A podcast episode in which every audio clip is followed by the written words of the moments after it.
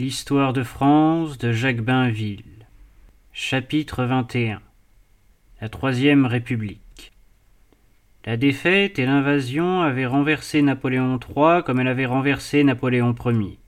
Mais en 1870, la situation était beaucoup moins simple qu'en 1814 et en 1815. L'opération du 4 septembre ressembla plutôt, dans une certaine mesure, à celle de 1830. Ce point, trop méconnu, doit être mis tout de suite en lumière. Les hommes qui formaient le gouvernement de la défense nationale s'étaient empressés d'arrêter l'émeute et de lui soustraire le pouvoir comme les libéraux après les journées de juillet. Dès le début, la coupure avec les révolutionnaires avait été nette. Mais dans ce directoire bourgeois, il y avait aussi deux tendances distinctes. Les uns, comme Jules Simon, Jules Favre, Ernest Picard, étaient des modérés, des politiques. Thiers, qui passait encore pour orléaniste, était déjà très près d'eux. Cela comprenait que la guerre était perdue, et ils songeaient à la liquider le plus tôt possible. L'autre groupe, à la tête duquel était Gambetta, se composait de républicains ardents qui conservaient les traditions jacobines et qui voulaient la guerre à outrance. Le nouveau gouvernement, exactement comme celui de Louis-Philippe, aurait un parti de la résistance et un parti du mouvement. Tandis qu'il subirait des assauts révolutionnaires, il serait divisé sur la question de la paix. La République s'affermit et dura parce que l'insurrection fut vaincue et parce que le parti belliqueux eut le dessous. Thiers, avec son expérience de la politique et de l'histoire, comprit clairement cette situation, et c'est ainsi qu'il devint le véritable fondateur du régime nouveau. Les modérés eurent un moment l'illusion que, comme en 1814 et en 1815, l'ennemi en voulait surtout à l'Empire et que, l'Empire renversé, la paix deviendrait facile. Ils durent s'apercevoir tout de suite que la Prusse faisait la guerre à la France. Dès le 15 septembre, Jules Favre, à Ferrières, rencontra Bismarck qui exigea l'Alsace. L'espoir qu'avaient eu les modérés s'évanouissait. La paix acceptable, la transaction honorable qu'on s'était flatté d'obtenir après la déchéance de la dynastie napoléonienne n'était pas possible. Gambetta et les partisans de la guerre à outrance furent fortifiés par cet échec, et l'organisation de la résistance commença. De là, une autre conséquence devait sortir. D'une part, Bismarck ne voulait traiter qu'avec un gouvernement régulier et, celui de la défense nationale ne l'étant pas, il fallait les élections pour qu'il devînt légal. D'autre part, Gambetta craignait les élections qui pouvaient être à la fois hostiles à la République et favorables à la paix. On prit donc le parti de les ajourner. Trois jours après l'entrevue de Ferrières, les armées allemandes commençaient l'investissement de Paris. Séparées du reste de la France, Pleine d'illusions sur la sortie en masse travaillée par les révolutionnaires, la grande ville allait être assiégée pendant quatre mois. Le gros du gouvernement était resté enfermé dans la capitale et n'avait au dehors qu'une délégation établie à Tours qui persistait à réclamer la convocation immédiate des électeurs. Ce désaccord pouvait entraîner une scission. Pour la prévenir et pour diriger la résistance en province, Gambetta quitta Paris en ballon.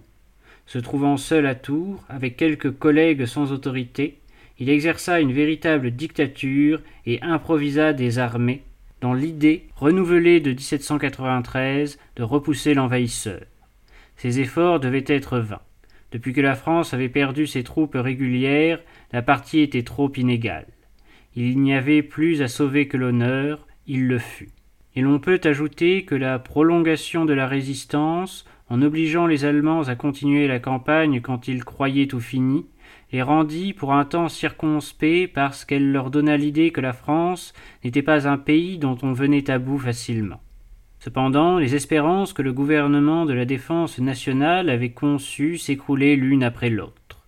Thiers avait été chargé d'une mission pour solliciter l'intervention de l'Europe. Partout il essuya des refus. Personne alors ne voyait le danger d'une grande Allemagne et, au fond, personne n'était fâché d'une diminution de la France. La Russie profita même de ce désastre pour défaire ce que la guerre de Crimée et le congrès de Paris avaient fait.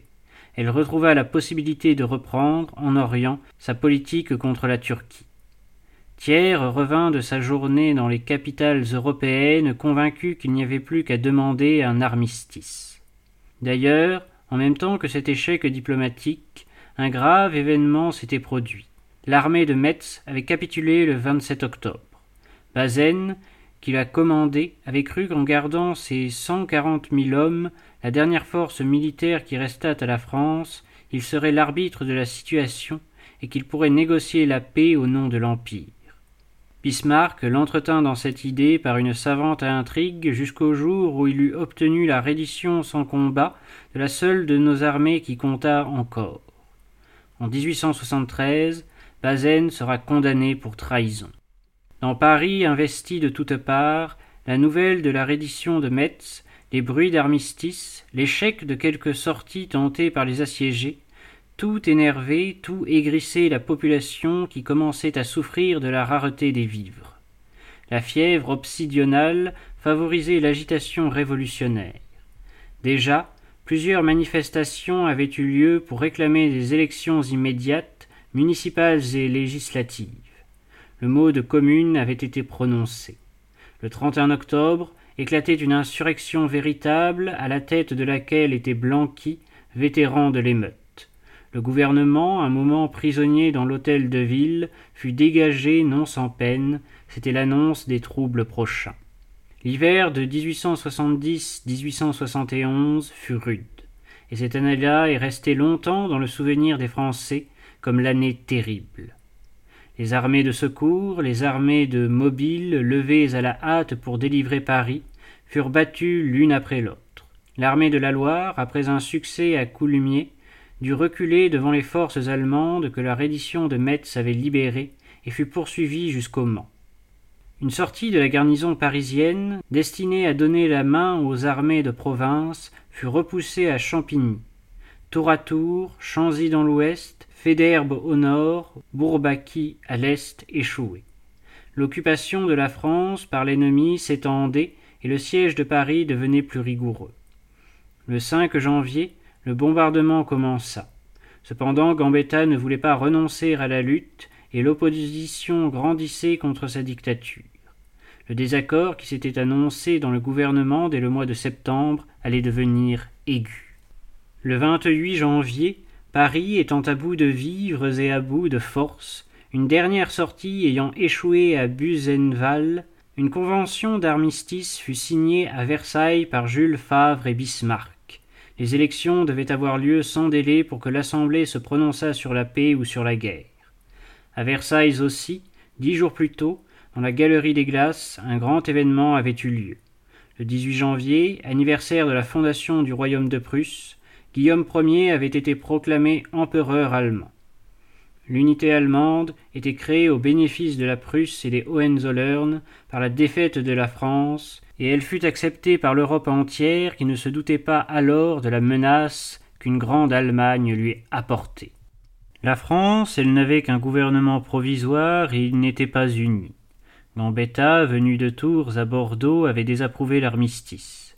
Il voulut du moins, quand l'armistice eût été signé malgré lui, que la suspension des hostilités servit à préparer la résistance jusqu'à complet épuisement. Résolu à repousser toute mutilation du territoire et, si la paix ne pouvait être obtenue autrement, capable de vouloir aussi la guerre. Thiers, dont l'influence grandissait tous les jours, s'opposait à Gambetta qu'il traitera bientôt de fou furieux. Les modérés du gouvernement désavouèrent leurs fougueux collègues et le dictateur donna sa démission. Le parti républicain allait donc aux élections divisées. Son aile gauche, la plus ardente, compromettait la République par l'idée de la guerre sans fin que rejetait le bon sens du pays. L'insurrection du 31 octobre et l'agitation qui persistait à Paris montraient aussi que le danger révolutionnaire était lié aux protestations contre l'armistice. Enfin, dans le grand désarroi que la catastrophe avait causé, le suffrage universel, déçu par l'Empire, se tournait naturellement vers les hommes qui représentaient l'ordre et la paix, les conservateurs monarchistes qu'il avait déjà envoyés aux assemblées de la Deuxième République. C'est encore à cela que les élections du 8 février 1871 donnèrent la majorité. Sur 650 députés, l'Assemblée nationale compta 400 légitimistes et orléanistes. On se trouvait ainsi ramené au même point qu'en 1851, avant que l'Assemblée conservatrice eût été dispersée par le coup d'État. Pour d'autres raisons, l'Assemblée de 1871 n'allait pas mieux réussir à restaurer la monarchie. D'ailleurs, tout l'a paralysé. Les deux branches de la maison de Bourbon, séparées par le souvenir de 1830, n'étaient pas encore réconciliées. De plus, les royalistes, pour écarter de la monarchie le reproche qui avait poursuivi la Restauration, celui d'être revenu dans les fourgons de l'étranger, croyaient habiles de laisser à un régime de transition la responsabilité d'une paix qui mutilerait le territoire. Ils voyaient aussi les signes avant-coureurs d'une insurrection et ils ne voulaient pas charger de la répression les débuts d'un règne. Au lieu de restaurer tout de suite la monarchie comme en 1814, on l'ajourna. La question du régime fut réservée d'un commun accord par le pacte de Bordeaux. L'état de fait, qui était républicain, subsista, et ce fut la République qui signa la paix. Elle vint à bout de la commune et rétablit l'ordre. Elle assuma toutes les responsabilités et elle en eut le bénéfice. Ce fut elle qui remplit le programme sur lequel la majorité de droite avait été élue. Alors les craintes que la République inspirait, révolution, guerre sans fin, s'évanouirent. Et ces causes réunies firent que le régime républicain, d'abord provisoire, de fin définitif. Le prestige personnel, l'action de Thiers y furent pour beaucoup. Au cours de ces nombreuses métamorphoses, Thiers, sous l'Empire et par opposition à l'Empire, s'était converti à la politique extérieure traditionnelle. Il avait combattu le principe des nationalités, annoncé les catastrophes. Il avait vu approcher la guerre avec la Prusse, mais conseillé de l'éviter parce que la France n'était pas prête. Ses souvenirs lui donnaient une autorité sans rivale, surtout dans les classes moyennes, dont l'opinion, chez nous, est toujours décisive. Agité, aventureux, fanfaron, jusqu'à l'âge mûr, Thiers, dans sa vieillesse, apparaissait comme l'incarnation du bon sens. Le 8 février, il avait été élu dans vingt-six départements. Si Thiers devenait républicain, la bourgeoisie le deviendrait, et il l'était déjà, tout en ayant assez d'habileté pour laisser de côté la question du régime. La majorité monarchiste était d'accord avec lui pour la remettre à plus tard et elle le nomma chef du pouvoir exécutif. Un républicain de doctrine, Jules Grévy fut élu président de l'Assemblée. Celui-là avait dit dès 1848 Je ne veux pas que la République fasse peur. Il avait également combattu Gambetta. L'Assemblée poussait en avant les hommes les plus capables de faire accepter la République par un pays qui se méfiait d'elle. Il fallut tout de suite négocier avec l'Allemagne, l'armistice touchant à sa fin. Négocier n'était pas le mot juste. Il n'y avait plus qu'à subir les conditions de l'ennemi. Les élections avaient désarmé nos négociateurs parce qu'elles avaient mis en relief un grand désir de paix. Cette paix, l'Assemblée avait le mandat de la signer. Il n'était même pas possible de tirer parti de la résistance où Gambetta s'était obstiné, de menacer Bismarck d'un soulèvement national si ses exigences étaient excessives. On ne pouvait compter non plus sur un autre congrès de Vienne pour rompre le tête-à-tête du vainqueur et du vaincu. L'Angleterre, la Russie, l'Autriche avaient bien donné à Bismarck quelques conseils de modération, mais le congrès de Londres, réuni pour les affaires d'Orient, n'avait pas voulu s'occuper de la paix franco-allemande. La France restait seule. Le principe des nationalités ne lui avait donné ni alliance ni amis il fallut céder l'Alsace, une partie de la Lorraine, avec une indemnité de cinq milliards jusqu'au paiement de laquelle l'occupation allemande continuerait. Les préliminaires de la paix furent signés le 26 février 1871 et trois jours plus tard ratifiés par l'Assemblée. Les députés des provinces cédées protestèrent que les populations d'Alsace et de Lorraine regardaient comme nul un pacte qui disposait d'elles sans leur consentement. Sans cette voix seulement s'étaient prononcées contre la ratification, et c'étaient des voix de républicains avancés. L'extrême gauche radicale restait le parti de la guerre à outrance, et plusieurs de ses membres, pour mieux marquer leur opposition à la signature de la paix, donnèrent leur démission. Parmi les conditions que Bismarck avait posées, il en était une qui était grave, et c'était la seule qui ne lui rapporta rien. il avait exigé pour les troupes allemandes une entrée solennelle dans Paris. Rien n'était plus propre à surexciter les Parisiens après les souffrances et l'énervement du siège, dans le trouble dont était frappée la vie de cette immense cité.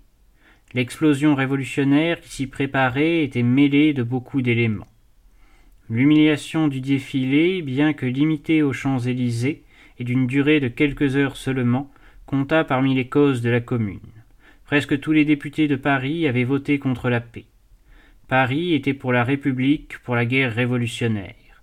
Paris était hostile à cette assemblée de ruraux dont les sentiments conservateurs et pacifistes étaient si différents des siens. Les traditions de 1793, les souvenirs de 1830 et de 1848 n'avaient pas disparu. Les débuts de Delescluze, un des chefs de la commune, dataient des journées de juillet. La révolution patriote s'associait d'ailleurs bizarrement à l'internationale socialiste.